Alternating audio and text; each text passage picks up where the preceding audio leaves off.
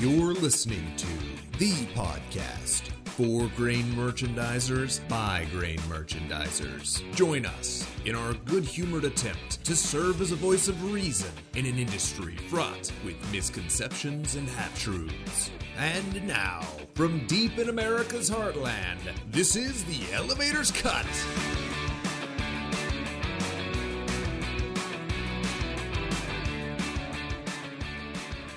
Hello and welcome back to the Elevator's Cut. I'm Roger Gaddis, And I'm Jason Wheeler. and today we're talking about Full basis. full bases. What even is that? Says the guy whose new name on Twitter is Roger Full Basis Gaddis.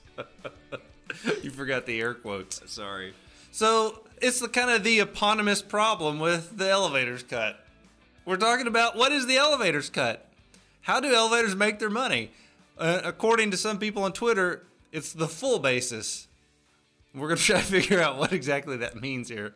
Uh, but seriously, it's getting to the point of, uh, you know, we kind of mentioned a little bit in our introductory podcast where we talked about how we got our name and the guy in West Kansas that, you know, elevators cut on a basis. And anyway, that, that hasn't gone away. It's just manifested itself in other ways.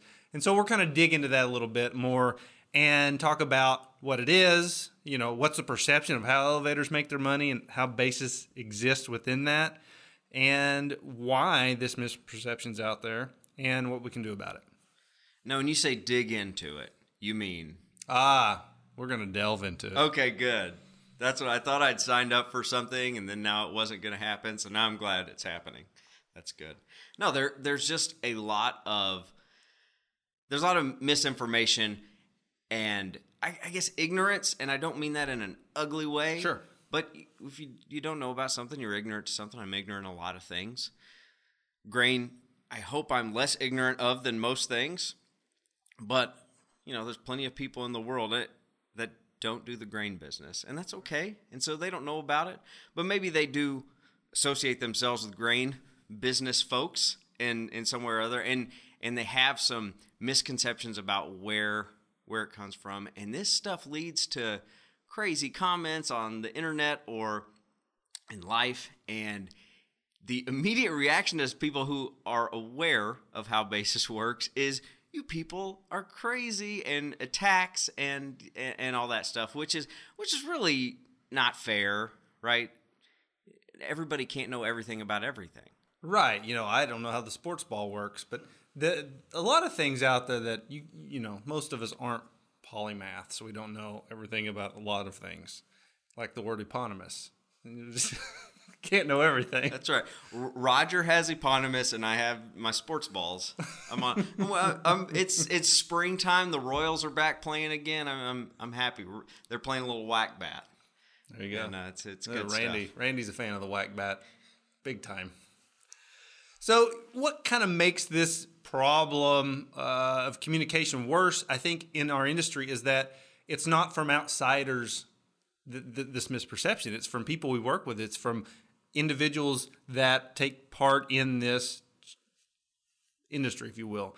You know, it's one thing to be. Uh, a new york times yes, article writer Yes, that has nothing to do with agriculture coming in and say a bunch of trash that doesn't make any sense, and you can forgive that person. Uh, but it's another thing for people we work with on a daily basis, other other grain folks or farmers or what have you, that have this perception and they're not new to it. They've been in this world for a long time, but have also existed a long time with these these bad um, understandings of how our business works. And you know that, like Jason said, it, it's it's especially problematic with folks within us that, uh, in our system that uh, are just ignorant. And uh, you know, it's I think it stems back to us on the grain side of things. Maybe we haven't done as good a job of telling our story. You know, a lot of miscommunication has to do with stories and not telling them properly. We just got to tell our story better. And I think that'll solve a lot of things. Um, but Jason, what's some of the ways that we've seen out there where uh, instead of saying you know just the elevators cut, that people perceive elevators to make their margins? Well, the big thing. So it's like okay, my my son is a type one diabetic, right? And so what do people know about diabetes? Well, it's like sugar, and maybe they can't have it, and Wilford there's Brimley? insulin's involved and maybe maybe shots of it until you know a year ago or something. That's kind of the same perception I have. But so you think of uh, somebody with diabetes and they're having problems, well, they need insulin, right? Which which are both true. Th- you know, insulin is a thing that diabetics need, but if they're like really low and you give them insulin, that's like the the bad problem. Like you gotta give them sugar. So I didn't know any of that stuff a year ago, but now I know. Um, so so I, I I translate that thought process of me being ignorant of that to being known of that now, and I I, I translate that to grain. So you think of a grain elevator. Well, they make it on trading. There's this Elevators Cut podcast that talks about basis trading. That's where they make their money and all this. So this is- these guys and their basis, they make it all off of the basis. So if they're normally 40 under and then one year they're 72 under at harvest, they're making a bunch of extra money on basis. Well, they do make their money on basis, but the basis that it happens to be that day is not their quoted margin they're receiving. And that that thought is out there. And it may seem ridiculous to some of you that are in the business, whether you're a farmer, whether you're an elevator, but let me tell you, I'm Roger and I are here today to let you know that it, it- now it may not be a majority of people think this, but there is a good chunk of people that think that if an elevator is 60 under, they are making 60 cents Yes. that day. Yeah. Then and I'd say that's uh, maybe the predominant perception out there, at least in the parts of the country where negative basis live. You know, you get in Georgia where there's never negative basis and it's something else. You know, it's all it has to do with the overs. But anywhere where there's negative basis, I think that is where a lot of folks go to because and it's not illogical. With the 40 under and the board is is is what it is and they're paying 860 and they can sell futures for $9 they're making 40 cents. That's a logical chain of events. I mean but that's just not how it works. It's almost like seeing a fire truck go down the road and it's like well that fire truck's going to go put out the fire. Well the fire truck itself is not putting out the fire. It's part of the whole thing but it's not the thing putting out the fire you know it's so, you know, but I, I think that's where it goes to a lot of times. And this stems from a recent, you know, conversation where a producer said that, uh, you know, his local elevator was bidding 87 under the board and the board on beans was nine bucks or 870 or something like that. And he says, you know, I don't think it's right that they're making 10% margin on the grain. It's like, whoa, back up. That's not how this works you know so so you know th- this it's, it's it's part of part of it's due to just lack of information lack of understanding um and just rampant perpetual generational distrust of elevators i think i don't know Well, you know, it's a elevators are middlemen, right? And there's a lot of mentality amongst farmers and producers of you guys aren't technically adding value. You're taking it, you're doing nothing with it. You're just holding it and then and then providing it to a, a user at another time and you, you didn't do anything. And i'm trying to keep you from making money. Some people are like that. I'm not saying all but there's some of that out there. And and those people just don't understand. And it's, it's like Damian Mason had told us before on another podcast of what the true value is that they're bringing and and um and that kind of thing. But the so going back to the the middleman concept is they are just taking a base so so the basis is 80 under. Well that means they can sell it they can't sell for even because they're not going to deliver on futures contracts. And if they were it, their basis would be a whole lot less probably in north dakota or wherever. And but they so they are taking what they can resell it for backing off their freight and some sort of margin so they do put a margin. Sometimes it depends on where you are. Some people don't put margin in it and it's crazy to Yeah. me. Uh, very competitive. Especially in this time of year. But they're springtime. Yeah they're, they're backing it off and they're and they've got a bid. So if an elevator's bidding 80 under let's say they could sell it for 70 under probably if they back out the freight. So they're not making 80 cents. So we can dispel those myths right now. So we'll, we'll wire whoever they're selling to bidding what they're bidding. Well it all goes back to they are only they have an input that they're purchasing they want to buy as cheaply as possible because they're in business to make money whatever that is whether it's ethanol animals exporting whatever they're doing they processing they are trying to make as much money as they can so they need cheaper inputs to do that and if if they're getting all they they can bought, then they're going to pay all they need bought and then some. They're going to pay less because why pay more than I need to? I need to buy it as cheap as possible. It's like Dr. McKinsey said one time. It's all supply and demand, and probably every every other econ professor in the world. Yeah. So as soon as you can convince a farmer, like maybe, okay, the elevator can just say, hey, look, here's what I can sell. I can sell the same markets you do. Here's my markets. There, I'm not selling even. I don't make 80 cents. I'm making eight cents or whatever it happens to be, 10 cents. And then then it becomes, okay, well, it's the next person I need to be angry at, please. Please sign me up to be on his uh, protest list. I shall now go uh, do picket signs. Airing of grievances in the grain business. That's right. Picket signs are how things get gets done, right? Exceedingly so. Unless you're against picket signs, I don't know how to show that. Can picket pickets. Old Mitch Hedberg throwback, but anyways, And you know, not to to direct all of this towards producers.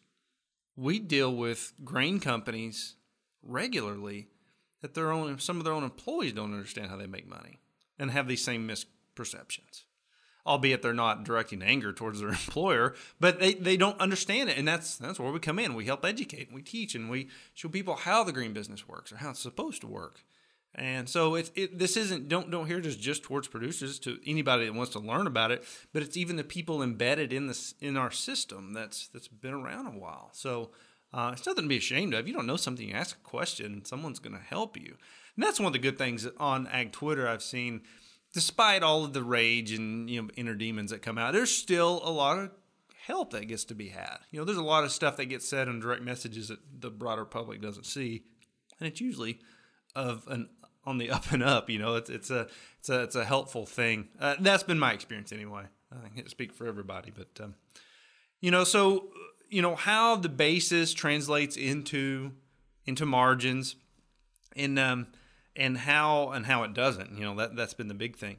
Uh, but Jason, you said something a while ago about uh, providing you know service and what the value is. And so some some folks out there will say, "Well, the elevator's making too much money." Well, what does that mean? What do you when you say that? What does that mean? It means you you think that they provide a certain level of service, it's got a certain value, and you think that they're making more than that. But I'd be willing to bet a lot of folks haven't stopped to put a dollar sign on that. What does that mean? What's that worth to you? I'll tell you what it's worth to you. It's whatever it's worth whatever the market will bear in any given location. yeah, and and there is that the mis so the misconception that goes along with oh your basis is too low, you must be making more money.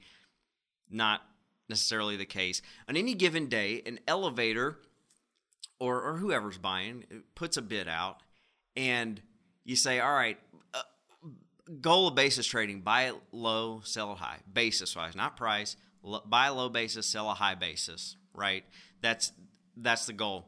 Well, so you want to buy a low basis? Let's make it four dollars under. Right? That's all you got to do, and you'll just you'll make a lot of money. Right, Roger? It's like the flip flop of minimum wage. Let's make it all hundred dollars an hour, right? Right, right. So you will you you we argue. I mean, when we're teaching elevators, we say you have no control over what you pay. You have some very small amount, uh, you, but you have to be within the market, or you're not going to buy anything. And you say, well, once I get it on storage or DP, then they can really stick it to me. Okay, they'll do that one time. Then you will never do business with them again. Right. I mean, th- this is the kind of thing, and they're going to have spot bid because they're also going to be buying grain from other people that don't have it on storage price later and, and all that. So their bids are in the market. And they have to be, or they'll never buy anything or lose all their customers. So um, I don't know. That that's the that that's the big point I think to make is these elevators are just making a bunch of extra money because they dropped their ba- basis. No, that's that's not true. They can't do that. And in this time of the year, which it's spring, it's about planning time right now. This is the time when elevators make the most money anyway. This thing is less and less on what they buy from here towards new crop, de- decreasing marginability. Um, again, you know, you make most of your money on what you get bought at harvest time.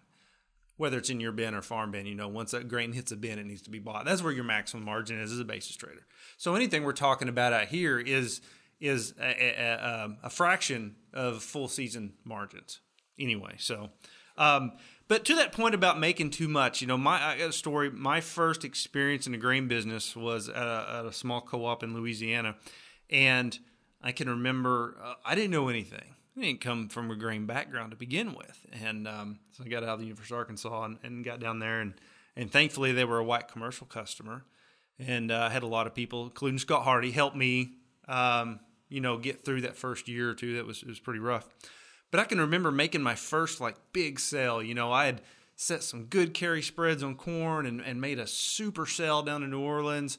And it was on the stuff I'd bought at Harvest, which was months ago. Uh, this was, you know, December, January or something. And I, you know, we had our board meeting every month, and I remember going in there and, and you know, I had to give my manager's report every month, and I was excited, man. It's, this was great. I made some money here. And so, you know, when it got to my turn to show, you know, what we'd done, the sales and stuff and margins, it was crickets around the table. And I was just like waiting. And, you know, the first guy finally spoke up and says, Well, this isn't going to do. I kind of looked at him thought, I'll try to make more next time. He goes, You made too much money. You should have paid us more at harvest. You shouldn't be making this kind of money. And I'm just, I was flabbergasted. First of all, it's a co op, it's your money. And second of all, it's like, isn't this how business works? I mean, I'm a college kid. I don't know anything, but I thought we're supposed to make money at business. That was it. That and that was just you made too much. You should have paid us more on the front side. I paid what the market said I needed to pay. I made my margin by doing spreads good and making good sales and doing what I'm supposed to do as a basis trader. Right. Stuff that is not dependent on prices and and providing the correct service to the market that that um, that the the farmer doesn't want to provide because the farmer doesn't want to sell when prices are low or when it's inconvenient to deliver because it's the week of Christmas or or things like that. The the elevator provides services in those times, and they're rewarded with basis in in in times where it's probably not attractive to to farmers to sell. That's why basis gets high. One thing I have noticed though, uh, if there's a running theme of commonality between the people that um, not necessarily have a misunderstanding of how the elevator makes their money, but are always angry about it is that they don't always make the best marketing decisions themselves. And I think part of it is misplaced angst. You know, you hardly ever hear of these kind of conversations pre harvest, before harvest or something, when someone's got grain to sell. You know, we're now, we're here, we're, we're five months after harvest, and prices are depressed, and guys are mad that they didn't sell when they could have. And then they see their local elevator putting up a new bin and they just get even madder and they got to be making too much money and this is crap and it's like holy cow man. What are you going to be saying at harvest when you're lined to dump? You'll be glad they added space or put in a faster leg or all this other stuff. Uh, it's it's and i get it. It's human emotion and you get down on yourself when you make some bad decisions and it happens to us all but um, you know a lot of this stuff just gets misplaced and you know the elevator industry gets to it's the, the the fine place of being a whipping boy in a lot of this. You know, we take a lot of backlash from people. Yeah, you start com- complaining and being frustrated by things that are outside of your control, because the things that are in your control right now don't don't get you where you want want to be. So, uh, it's it yeah, it's a difficult place to be in. Yeah, and, and don't hear me as saying, "Oh, pity the elevator." You know, that's not what I'm saying because you know we're all in this together. Um, but it just takes some understanding and some better explanation for this stuff to work better. And you know, the whole magic keyword of the zeitgeist, transparency. You know, that that's part of it. You know, how how do you make your money? How do I make money? How's it how's it work together seamlessly as it's supposed to in the ideal situation? What we really need to discuss as a as an industry and, and as merchandisers on the commercial side is how do we really tell our message a little better to the rest of the industry. And, and we do have some thoughts on that. But before we get to those thoughts, it's time for a sponsorship break. We have a new sponsor that we just uh, secured this week, so we're pretty excited about it. Yeah, absolutely. And uh, it's a it's a it's a I wouldn't say quite a gold standard in the grain business, but close. But it's definitely stood the test of time. Amen. Today's sponsor is brass probes. That's right. Brass probes. Brass probes. taking off fingertips for 87 years. Brass probes helping you find that money spot for 82 years. Brass probes. Mom said don't run up the stairs with sharp objects, but watch this. Brass probes. When you're looking for that middle ground between the pneumatic probe and grabbing that belly sample. Brass probes. You know that pile of crap in the corner? We're there. Brass probes. Because you're sick of that seasonal help staring at you in the office, anyways. Brass probes. All right, so getting back into the topic today, our full basis episode. We talked about before the break that we need to talk about ways to engage the farmer, educate the farmer in a in a helpful way. Yeah, and, producers and you know other folks in the industry that that don't understand, and it's just really it's taking a proactive approach, just like anything in life, and specifically anything in our business. You know, generally better things come when you're proactive, and this was no different. Um, so if you're an elevator and you have producer meetings, uh, customer appreciation meetings, you know, like anything like that, guys, these are prime times where you've got a lot of people, a lot of your customers together in one room, and you can go over some simple stuff. I mean, even if it's a little blurb at the end of their steak dinner at the annual meeting, and you go in and say, hey guys, just for clarification and for the new folks in here, we're going to go over a few things here. Just do a quick terminology primer. What's a target order? What's futures? How's elevator make their money? What's basis? What you go in as deep as you want, but I'm saying you have the opportune time to have a big audience that you can get a message out very easily. Low drag, if you will.